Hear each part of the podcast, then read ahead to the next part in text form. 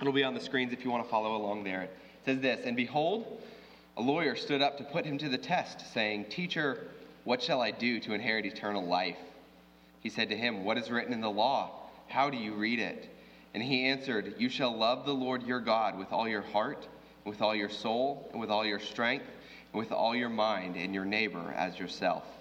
And he said to him, You have answered correctly. Do this, and you will live. But he, desiring to justify himself, said to Jesus, And who is my neighbor? Jesus replied, A man was going down from Jerusalem to Jericho, and he fell among robbers, who stripped him and beat him, and departed, leaving him half dead. Now by chance a priest was going down that road, and when he passed by, he passed on the other side. So likewise a Levite, when he came to the place and saw him, passed by on the other side. But a Samaritan, as he journeyed, came to where he was, and when he saw him, he had compassion. He went to him and bound up his wounds, pouring on oil and wine. Then he set him on his own animal and brought him to an inn and took care of him. And the next day he took out two denarii and gave them to the innkeeper, saying, Take care of him, and whatever more you spend, I will repay when I come back. Which of these three do you think proved to be a neighbor to the man who fell among the robbers? He said, The one who showed him mercy. Jesus said to him, You go and do likewise. If I haven't met you, my name is Jim Whittle. I'm a PCA pastor for 20 plus years, and now uh, my wife Sherry and I live in Douglasville, and we serve the Lord training leaders in India with Equipping Leaders International. And uh, so I know Andrew's somewhere today, New York, I think. Anyway, he sent me an email in November and asked me if I would come. And uh, so I told him I was getting back from India on Saturday. And so he said, Well, can you come the next day? I said, Sure, the jet lag works for you. I've been up since 2:30, and uh, so I'll crash after church. That's the way this works. So if anybody's bound to fall asleep in the sermon this morning, well, it's probably going to be me. And so, so we'll see how we do. Um, Woody Allen tells a great joke about one of the traditions among rabbis in the in the Jewish faith, and. Uh, it goes like uh, about asking questions. So it goes like this. So this congregant walked into the rabbi's office and he said, Rabbi, I have a question. Why do rabbis always answer questions with a question? And the rabbi sat there for a moment and, and then responded and said, Well, why shouldn't the rabbi always answer a question with a question? Well, that, that's what Jesus did in our story here. The man answered, asked a question and Jesus answers that question for him. Jesus is in the journey where he's headed resolutely to Jerusalem. He's going there for his passion and for his death. And along the way, in this section of Luke, he's been teaching his disciples a lot of lessons about the kingdom and, and who belongs in the kingdom and what the kingdom of God is like. And so this story it fits into that picture. It's more of the same. And the kingdom of God is so counter to our natural impulses that we have to encounter it many times before it digs into our soul. So this morning, I, I wanted to share this story with you. It's a story of grace. And I have two things, two, two points about the gospel I want to share with you this morning. The first is Who is my neighbor? Now, Jesus is in one of the towns on the way to Jerusalem, and he's obviously teaching a crowd because the lawyer stands up to ask his question. And knowing that Jesus, knowing that the lawyer is part of the religious establishment that is usually against him, and, and knowing that a lawyer already has a pretty firm grasp of the scriptures, Jesus assumes, I think, that this man is not an earnest seeker who's desiring truth, but instead a rival asking a question as a test of sorts. It's a, it's a question meant to embarrass Jesus by putting him on the spot against the religious expert. So Jesus responds to the question with a question, which, by the way, is a great technique for teaching, even better for evangelism. You want to share the gospel with a friend, let them ask questions, respond with questions. It helps you understand the other person better, and it also keeps the conversation on track with a person's real needs. So that's what Jesus did here. And the lawyer gives a solid answer. From, from Deuteronomy 6, he pulls forth the command to love God from a full heart. And from Leviticus 19, he calls out the command to love our neighbor as ourselves. This is sound theology. And for his efforts, he gets a nice little pat on the back from Jesus. End of story. Well, not quite, because like all moralists, and all legalists and all the people who try to justify themselves before God, the lawyer wants to know exactly what that means. What, just who is my neighbor? And what exactly do I have to do? How do I do this in a way that's acceptable to God? And if you asked that question in Israel at that time, you would have received various answers to the question, all meant, of course, to support my chosen lifestyle all meant to justify the way I'm living my life. So some said, You're to love your neighbor and hate your enemy. Well, Jesus dealt with that one in Matthew 5 in the Sermon on the Mount when he tells them that we need to imitate God. And in order to do that, we have to love our enemies because God loves his enemies, sending the rain on the good and the evil. And then others, when they answered the question, they said, Well, you're to love your neighbor, the Israelite.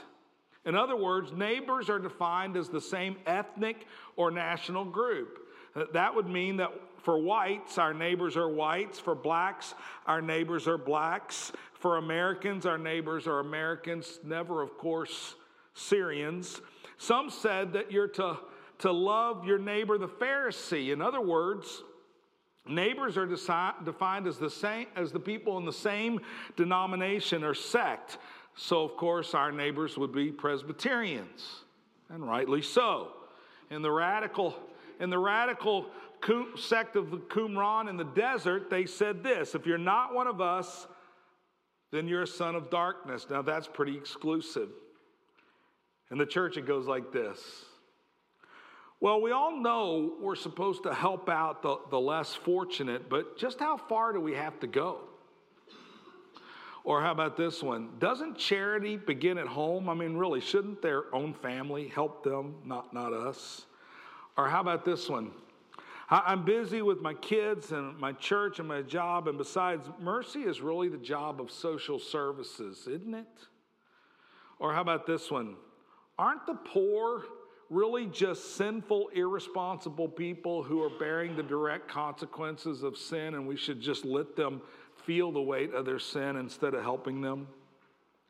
You see, the goal of all these questions, the goal of all these definitions is to diminish the requirements of love in order to do exactly what the lawyer wants to do, which is in order to justify ourselves so that we'll feel like we're doing well in the kingdom and we're okay in heaven and we're good folks. So, who is my neighbor then? Well, the answer is found in the parable. A certain Jewish man is traveling on down the Jericho road from Jerusalem. He must be Jewish because Jesus doesn't say. Now, Jerusalem is at about almost 3,000 feet above sea level, and Jericho is almost 1,000 feet below sea level. And the Dead Sea is another 500 feet down from that. And so the Jericho Road is about 17 miles with a 4,000 foot decline or ascent, depending on which way you're traveling. It is rocky, mountainous, winding, and quite dangerous. And it was a favorite place for thieves. And there were plenty of places to hide and, and, and to give ambush. And the man in this parable is destroyed by the thieves and he's left for dead. So, two religious professionals encounter this beaten man on their way from Jerusalem. Jericho was the home of many priests in Israel, so it's like these two potential neighbors have been to Jerusalem for some official religious business like presbytery, and they are now on their way home. And the priest goes first and he walks on the other side of the road.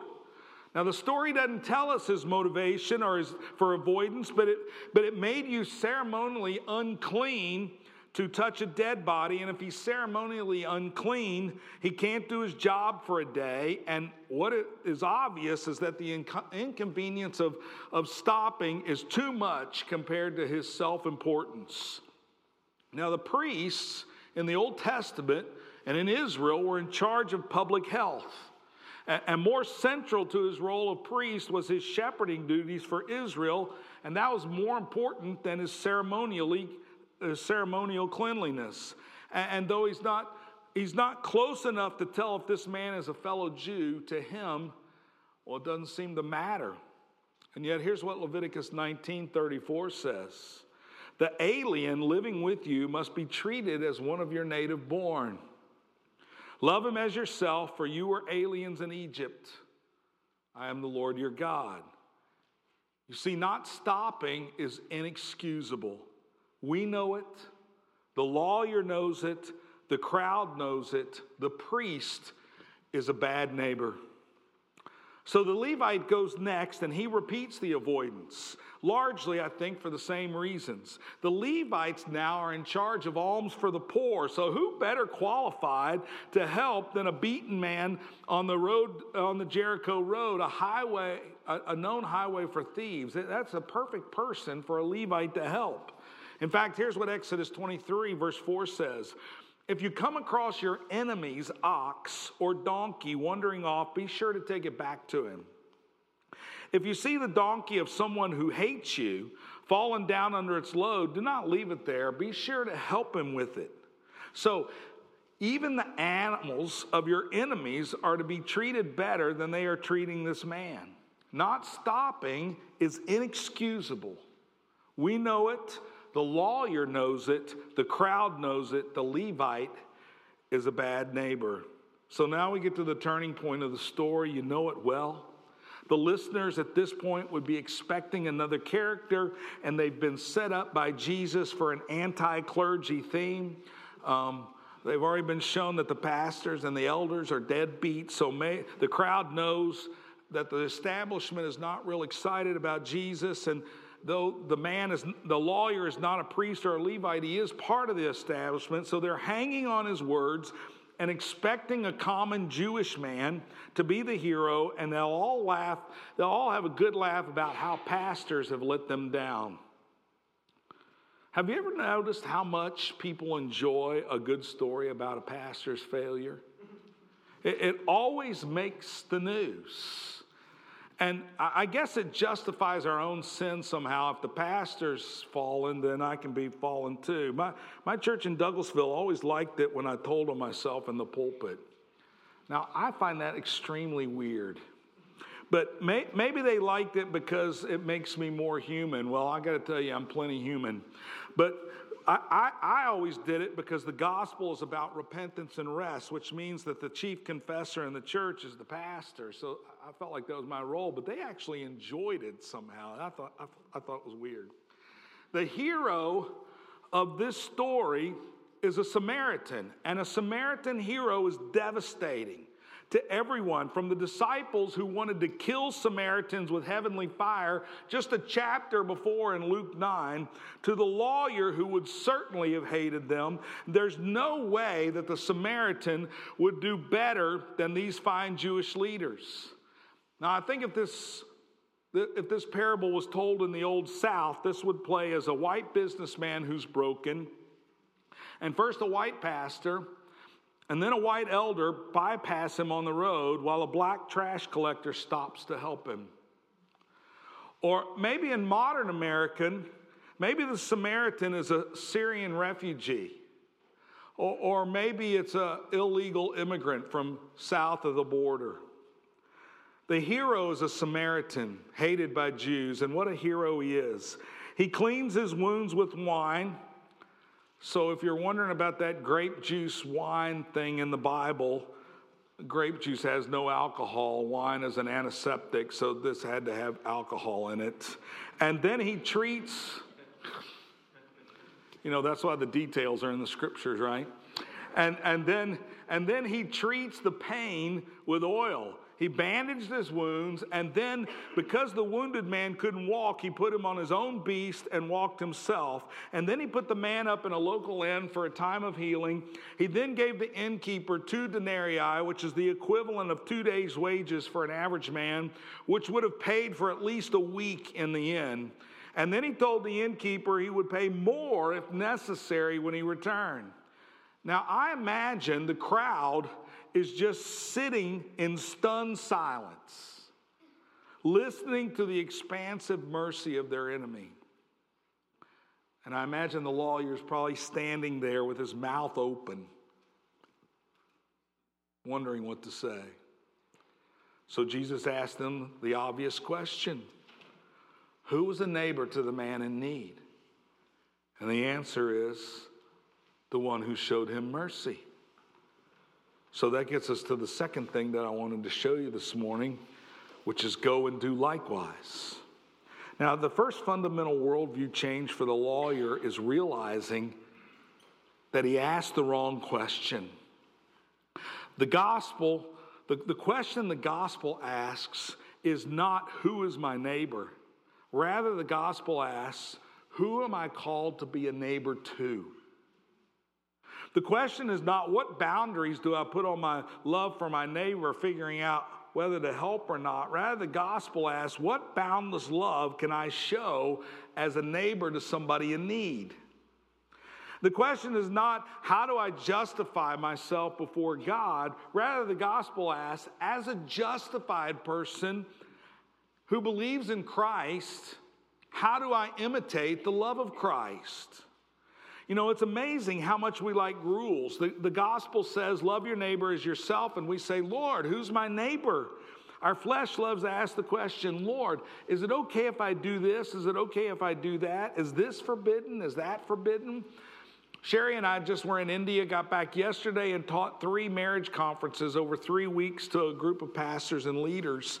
And at one point, we were teaching on divorce from Matthew 19. And in that lesson, the Pharisees asked the question, they're, they're wanting to know can, they, can, can you get divorced for any reason? And see, that's what legalists and moralists and self justifiers want to know. Can I do what I want to do and still be acceptable to God? And so Jesus says, My friend, it's the wrong question. The gospel is about love. That's what he says about marriage. Loving your neighbor is about assessing needs and meeting them. It's about asking the question, How do I want to be loved? That's how I'll love. I guarantee you that the priest and the Levite would have longed for someone to stop and to help them if they were wounded on that same road. So, you want justification? Is that what we're after? Well, the problem is, is the gospel paradoxically sets the standard of justification of yourself. Jesus says, Judge not lest you be judged. The standard for judgment in the kingdom is your own motives, your own attitudes, and your own behaviors. All the Lord will have to do is not ask, not, He won't have to ask if you kept the Ten Commandments. He'll just say, Did you keep your own judgments? So that's the way it works in the kingdom. Love as you want to be loved. Forgive as you've forgiven others. That's what we even pray for in the Lord's Prayer. We have to pray for it because it's so hard. In Matthew 5, in the Sermon on the Mount, Jesus says, Blessed are the merciful, for they shall be shown mercy. Blessed are the pure in heart for they will see God. Blessed are the peacemakers, for they will be called sons of God. And then when you get to the parable of the sheep and the goats in Matthew 25, and, the blessed sheep are separated from the cursed goats, and the blessed sheep inherit eternal life, and they are those who have ministered to the broken in Jesus' name. So we've now established the answer to the question who is my neighbor? And the answer is anyone in need. And how much are we supposed to help? Well, as much as the Good Samaritan. We're supposed to do whatever it costs to lift the fallen out of their need. And you see, at that point, we've just crossed the line and we've come to the real heart of the parable and the greater worldview shift that we need to have. Because we just made the Good Samaritans' good works as the means of salvation. Did you see that?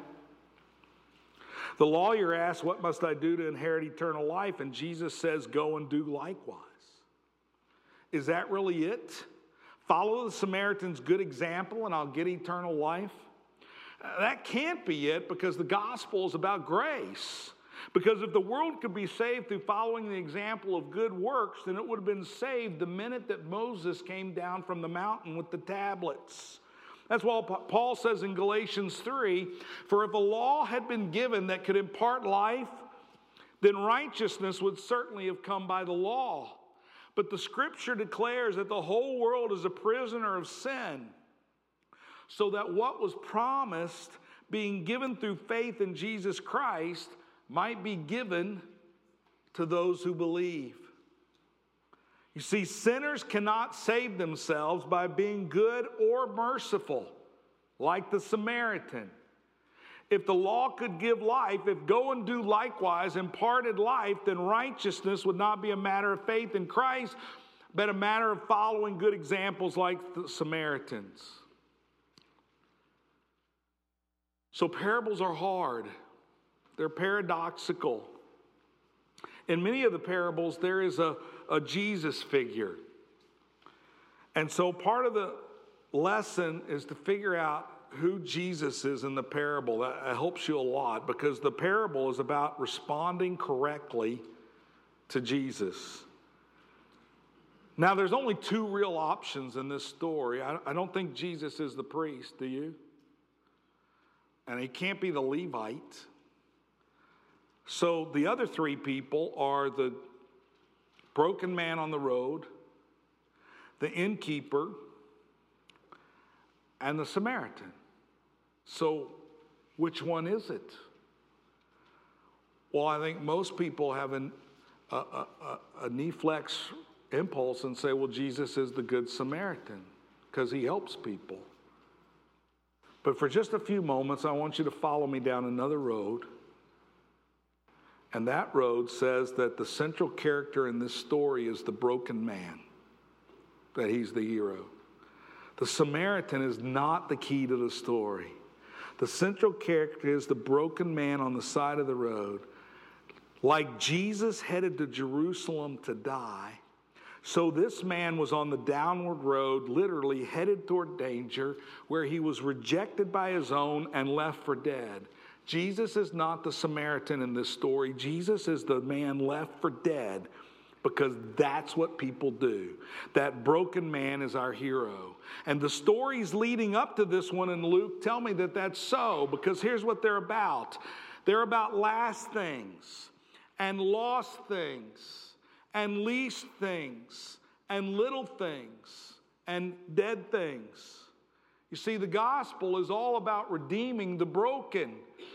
We confessed that earlier in, in, in, our reading that the wisdom of man is turned on its head by the gospel. So, in Christ, the first are last, you see. The lost are found, the greatest are least. The Father reveals himself to little children.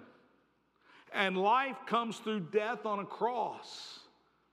Jesus says, if you want to be my disciple, pick up your cross daily and follow after me. So, so what does it mean?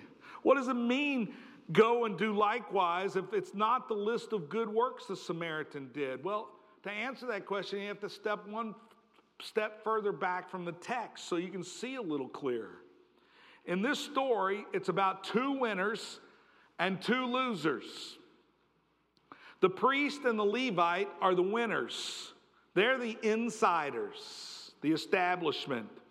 And the broken man and the Samaritan are the losers, they're the outsiders, the neglected. And the two winners, you see, see the broken loser on the side of the road, and they find themselves either unwilling or unable to see an outsider as having any claims on their attention, nor does he have any relevance to their work as spiritual leaders, as the insiders in Israel. To do their insider job, they needed to stay clean. They can't help this man. So they have important matters to attend to, and they see no point in allowing their lives or their plans from being ruined by giving mercy to some outcast. It's probably his fault anyway. It's always the fault of outsiders. He's probably just some drunk that fell around the corner in the road and hit his head. You see, just like Jesus, this man came to his own, and his own knew him not. Jesus was such a loser that he died on a cross. Real messiahs, real saviors don't are winners. They don't die. They win. But then comes the Samaritan. He's an outsider himself and he knows it. It is one loser giving grace to another loser. Because you see, the gospel is for losers. And I know you know that. Because in the quiet moments of your life, when you're talking only with Jesus and you're all by yourself, and you confess to Him that you're not worthy of His love, that you don't know why He forgives you again and again, and you wonder if you'll ever get it. That's what you say to Him. I know that's what you say. And then somebody agrees with your self assessment that you're a loser, and your pride gets all pricked, and your chest puffs out, and you say, Hey, you don't know what I'm going through. Well, yeah, I do. You're a loser. And you see, I'm a loser. We have the same life. The Samaritan knows that he's under reproach himself. He knows he's an outsider, so he identifies with the man on the ground, who is the real Jesus in this story. And he involves himself in the passion of Christ. He identifies with Christ, and that is the point of parables to identify with Christ and his kingdom on his terms and not ours. Now, here's the bad news do you know why we resist the radical mercy shown by the Samaritan? It's because we think we're winners. We're educated Presbyterians. We're the good people. We vote Republican. And it is distasteful for good winners to hang out with bad losers. Oh, yeah, we know that we need a little forgiveness because everybody needs forgiveness, but all we need is a little help, not a lot. And occasionally we'll get a little dirty to help on a Saturday because that's what good folks do. And then Jesus says, Go and do likewise. And then we're stuck, you see, because we don't want to do it. But Jesus says to do this mercy, expensive, time consuming, sacrificial, self denying love, to be a neighbor to the broken, the needy, and the lost, not just for a moment but ongoing. I mean, think about the cost to be merciful versus our pursuit of our own thing as we accrue more and more and then stick it in a closet. Imagine when this guy gets home and he explains to his wife that he spent all his travel cash helping this deadbeat and then he swiped his Visa card for the innkeeper. Whatever joy he had over doing good is momentary when he gets home and he gets a tongue lashing for such foolishness and spending money unwisely. Because you see, the truth is, the Good Samaritan is a terrible example. He's a terrible example of, being the, of the power of being a good guy. Good guys finish last. Instead, he's an incredible example of a loser, an outcast, an outsider who knows himself and has insights into the reality of the gospel, last things, and lost things, and least things, and little things, and dead things. Who recognizes a fellow loser and loves him which is exactly what Jesus said in verse 23 before Ben read the passage. Jesus says, Blessed are the eyes that see what you see. That's what the Samaritan saw. And then you know what the next story is in your Bible? Well, it's Martha and Mary. No surprise there about one who sees and one who doesn't. One who wants Jesus on his terms and one who wants Jesus on her own terms, her terms. Mary is content to know her Savior. So then you get to Matthew 25 again, and Jesus says to the blessed sheep, who, by the way, inherit eternal life, He says, Inasmuch as you did for the least of these, my brothers, you did it for me. In other words, beloved, we don't feed the hungry losers because we're well fed and have leftovers. We feed the hungry loser because we're fellow hungry losers. We don't have leftovers. Anything we have has been given from above. We visit those in prison because we're prisoners ourselves, locked into the flesh in our own blindness. We give a cup of cold water in Christ's name to the thirsty because we're thirsty. We're just like the broken outcast on the road, hurt and needy, lost and least, overlooked and rejected. But here's the good news, beloved. The good news is, is that the gospel says we can only be saved by following these kinds of bad examples. Countercultural losers like the Good Samaritan who shares his livelihood on a loser by the side of the road, and by a Savior who dies an excruciating death for his unworthy friends, and by Mary who's content to know her Savior. That's what it means to be the blessed sheep. The good news is, is that Christ invites us, beloved, to forsake our posturing and our reputation and our good works and our guilty drive to be good and acceptable and instead to be the neighbor of Christ and put all our hope and trust in Him who lived the perfect life and died a loser's death in our place so that eternal life would come to broken losers like us.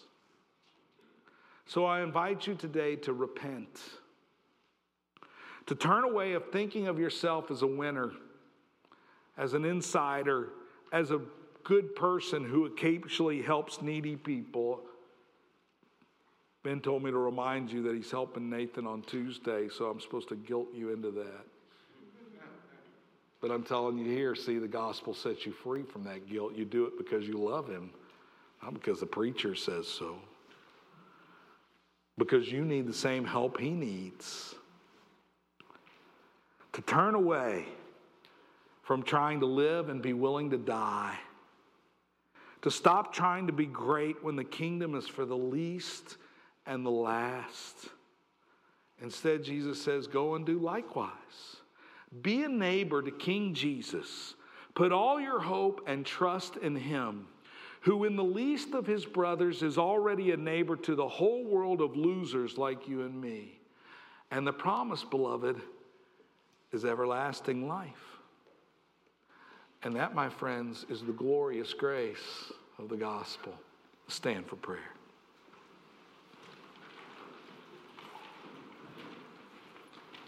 Our Father, we thank you for your word because it's a light unto our path, lamp unto our feet. It shows us the way that's true. The wisdom of this world puts us on crooked paths, and your word puts us on a straight path right back to you, and we love you for that.